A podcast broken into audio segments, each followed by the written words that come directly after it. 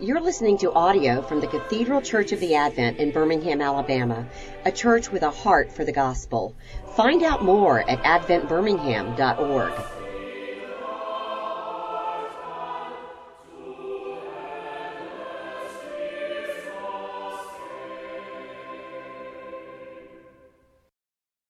Heavenly Father, we do pray that we would see the grace uh, that you offer us in your Son, Jesus Christ, and that we would throw ourselves wholly upon him, trusting him and him alone.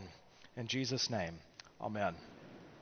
I do want you to be aware that uh, the hymn we just sang was not meant to be partisan. Uh, we did try to get the words War Eagle to fit somewhere in there, uh, but it just it, it didn't work. And so um, uh, there it is, uh, Alabama's favorite hymn uh, talking about the crimson tide. And some of you, if you sang it, we haven't sang it here maybe ever, uh, but you may have grown up in a church that did, uh, but we didn't really give you a chance to enjoy it. It just kind of snuck up and surprised you, uh, I hope. But let's turn our attention uh, to the author and perfecter of our faith, Jesus Christ, whose crimson tide does cleanse us from all unrighteousness, and look at John chapter 8 about the woman caught in adultery.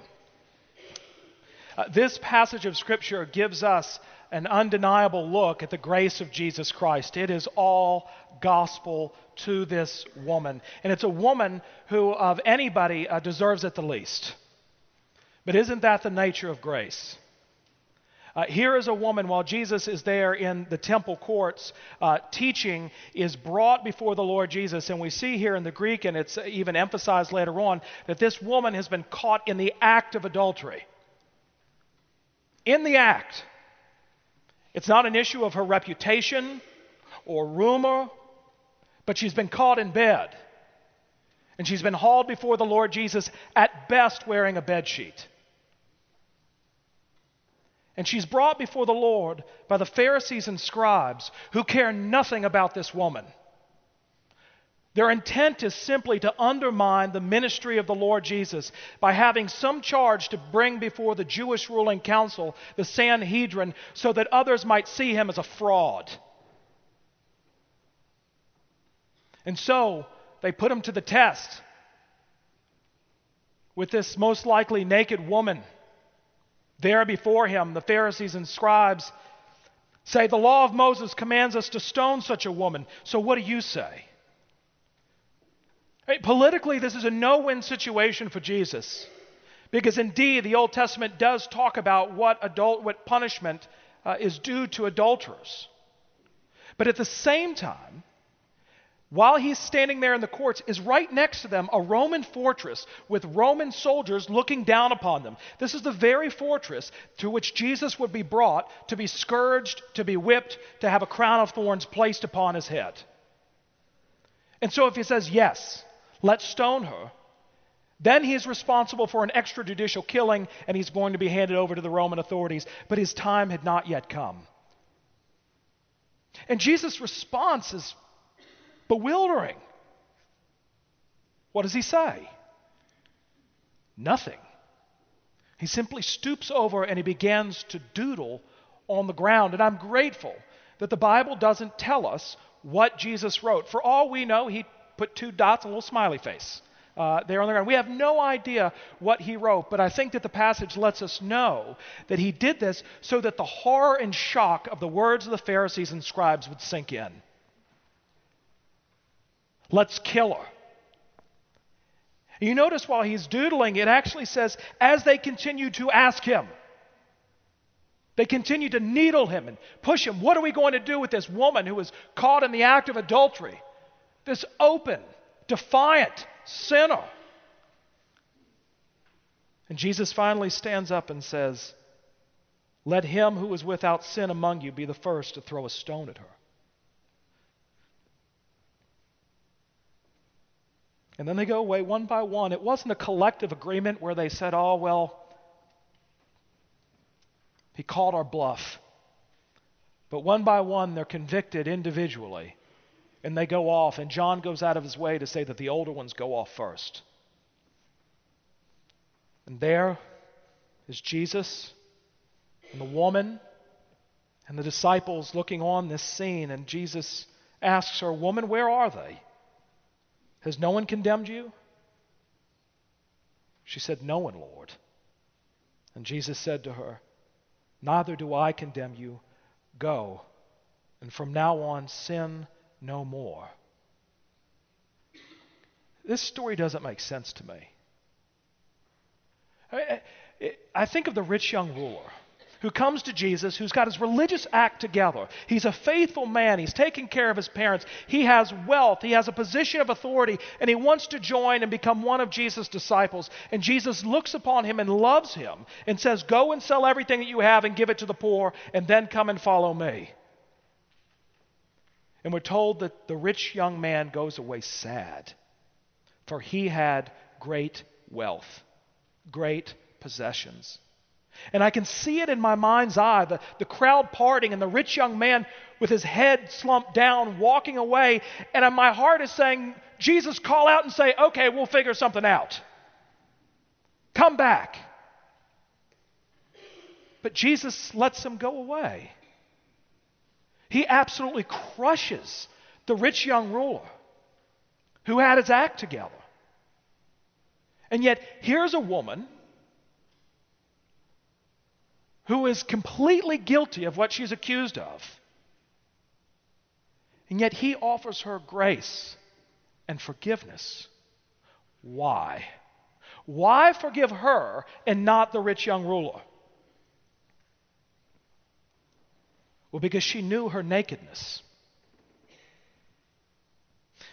She knew her nakedness. Is there anything that the Lord Jesus Christ could have said or done in that moment to make her feel any worse than she did?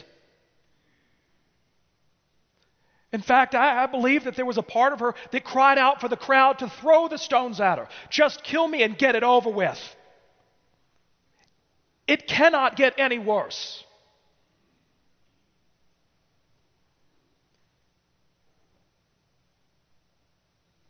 She knew her sinful state. She knew that her only hope was in the Lord Jesus Christ. He held her life in the balance, and with a word she could die, and with a word she could be saved. She didn't know how he would do it or what he might say, but Jesus was all she had. And she doesn't speak until Jesus speaks to her. With the accusations flying, she's without excuse. It's all true. I mean, Jesus knows she's been set up. If she's been caught in the act of adultery, who's missing here? The other guy. But regardless, there she is, standing guilty. There are those in the world who know their nakedness acutely, and they hide it. Some of us try to hide it from God. And yet we pray in our communion services, Almighty God, unto whom all hearts are open, all desires known, and from whom no secrets are hid. And yet we spend so much of our lives trying to hide our true selves from the Lord, when that is an impossibility. We try to put on clothes of our own devising, our own righteousness. Lord, look upon my religiosity, but don't look upon my heart, because I'm naked and I'm vulnerable. Get away from me, for I am a sinful man. I am a sinful woman. I can't stand to be under the eye that sees everything. And this fear is understandable because how many of us, if our true selves were played out before us in the same way that this woman's life is, what would the church say? What would our neighbors say? We know full and well that if we were fully known by anybody else in the world, that spiritual stones would eventually crush us and kill us. I mean, if y'all could see what was playing in my mind 24 hours a day, you'd never come to hear another sermon I preach. And our worst nightmare is being played out here in John chapter 8 with this woman. But there are also those who are completely oblivious to our nakedness. It's like our lives are living out the emperor has no clothes. Uh, we think that we actually do bring something to the table. It's not a charade. We really think, my life's great. I'm looking good. I'm a good person, so God's going to love me. But it's not as if some are clothed more than others. Say, well, she's naked in John chapter 8, but at least I've got pajamas on. And then maybe really holy people, they've got a three piece suit on. No. What does Jesus say to us in Revelation chapter 3, verse 17? For you say, I am rich, I have prospered, and I need nothing. Not realizing that you are wretched, pitiable, poor, blind, and naked. Before the Lord Jesus Christ, every single one of us is naked and without excuse.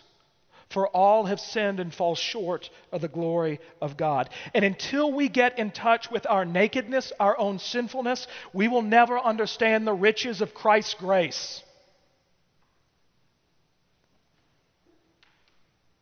It's only in understanding our nakedness and our sinfulness that we can know the grace of Jesus Christ. God's office is at the end of our ropes, and when we're brought to the end of ourselves and we realize we bring nothing to the table, not even a sh- shred of clothing, it's all Jesus. And with a word, He can heal, save, and forgive. Grace is God's unmerited favor, free and clear of everything. There is nothing that you can do to earn, God's grace, and there's nothing that you can do to unearn it.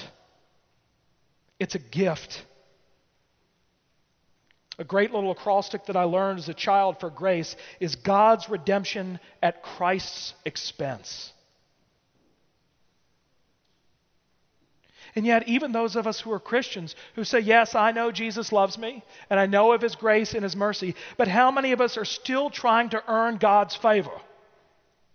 I mean, we may think, well, Jesus has forgiven me on the cross, but it's up to me now to live in such a way as to please God so that He doesn't stop loving me. God's love for me is contingent upon my behavior. And not just that, if I'm really good, then He owes me rather than seeing everything that we have from God is a gift. If you wonder if you're trying to earn God's favor, what is something in your life that if it were to be taken away from you, it would be a complete and total nightmare?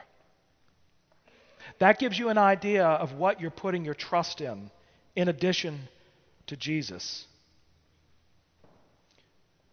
Because our works our merit, anything that we, we think that we bring to the table deserves what? Death. For the wages of sin is death. For all of our hard work, guess what we've earned at the end of the day? Death and judgment. We're this woman. That's what we deserve.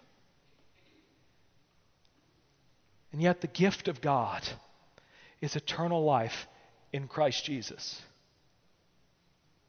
Uh, a colleague of mine named Mark, who was a minister at uh, the last church that I served, had five children, and his wife homeschooled them all. A saint, if ever there was one. And Mark was a wonderful, even keeled guy, and the children were really lovely and wonderful.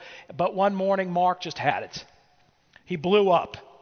He, uh, when by the time he had left the house, he had upset his wife, kicked the family dog, and left three out of the five children in tears and he just got into the car and escaped off to work. And he came into my office and told me what had happened, and I prayed with him. And then I was working that night, and 5:30 became 6 o'clock. And then a little after 6, I noticed that Mark's office light was still on. And I went to Mark's office and I said, "You're going to have to go home at some point and face the music." And so he got in his car and drove home and pulled into the driveway and turned the car off and sat there and thought of what he might say to his family. I'm sorry. It's unforgivable. I shouldn't have done something like that. Can you give me another chance? And as he was formulating his speech, he opened the front door, and there was his entire family, including the dog, standing there waiting for him. They didn't say anything, they just took him by the hand and led him to the living room and sat him down on the couch, took off his shoes and socks, and one by one, they began to wash his feet. My friend Mark was completely and totally undone. They had every right to say, You're the worst dad, you're the worst husband on the face of the earth, or at least today you are. You know, you shouldn't have kicked the dog because that's where you're staying tonight, so at least make up with the dog. No. What he deserved did not, they didn't punish it. They forgave him and showed him grace and love. And Mark was a changed man. Unmerited favor toward him when he knew that he was ready to receive the full blast of righteousness from his family. But God's grace is not just a demonstration of love Jesus' death on the cross doesn't, doesn't just show us what love is, because our condition of nakedness is much more serious. Paul says in Romans 5, he asks the question, How many of us would die for a righteous man? I mean, think about that for a minute. How many of us would actually die for someone? If we would, it's probably someone who is near and dear to our hearts, someone that we would love, and most of us would be willing to die for someone else. But how many of you here, if you had a young child, would give the child away to strangers? To strangers who would attack and kill the child? You'd rather die yourself, wouldn't you? So when God the Father, who is in total command with absolute love and wisdom, gives up his Son to strangers to kill him, it's got to be serious, hasn't it? And our sin is serious.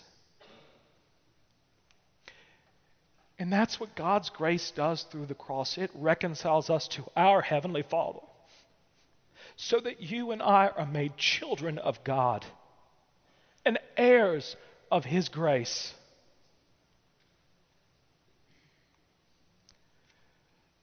This grace has the power to transform your life. It's marvelous. It's healing. It's transforming.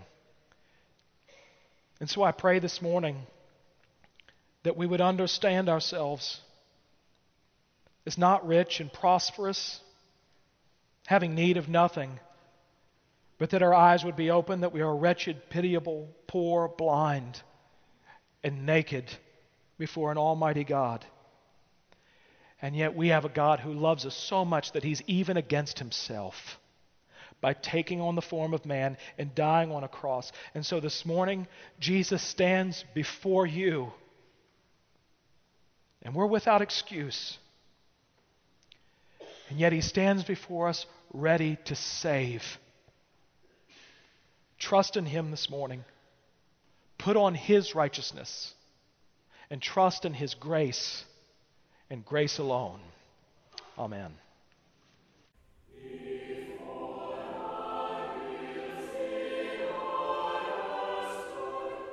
You've been listening to audio from the Cathedral Church of the Advent. If you live in Birmingham or find yourself visiting, we hope you'll join us at one of our Sunday services. Find out more at adventbirmingham.org.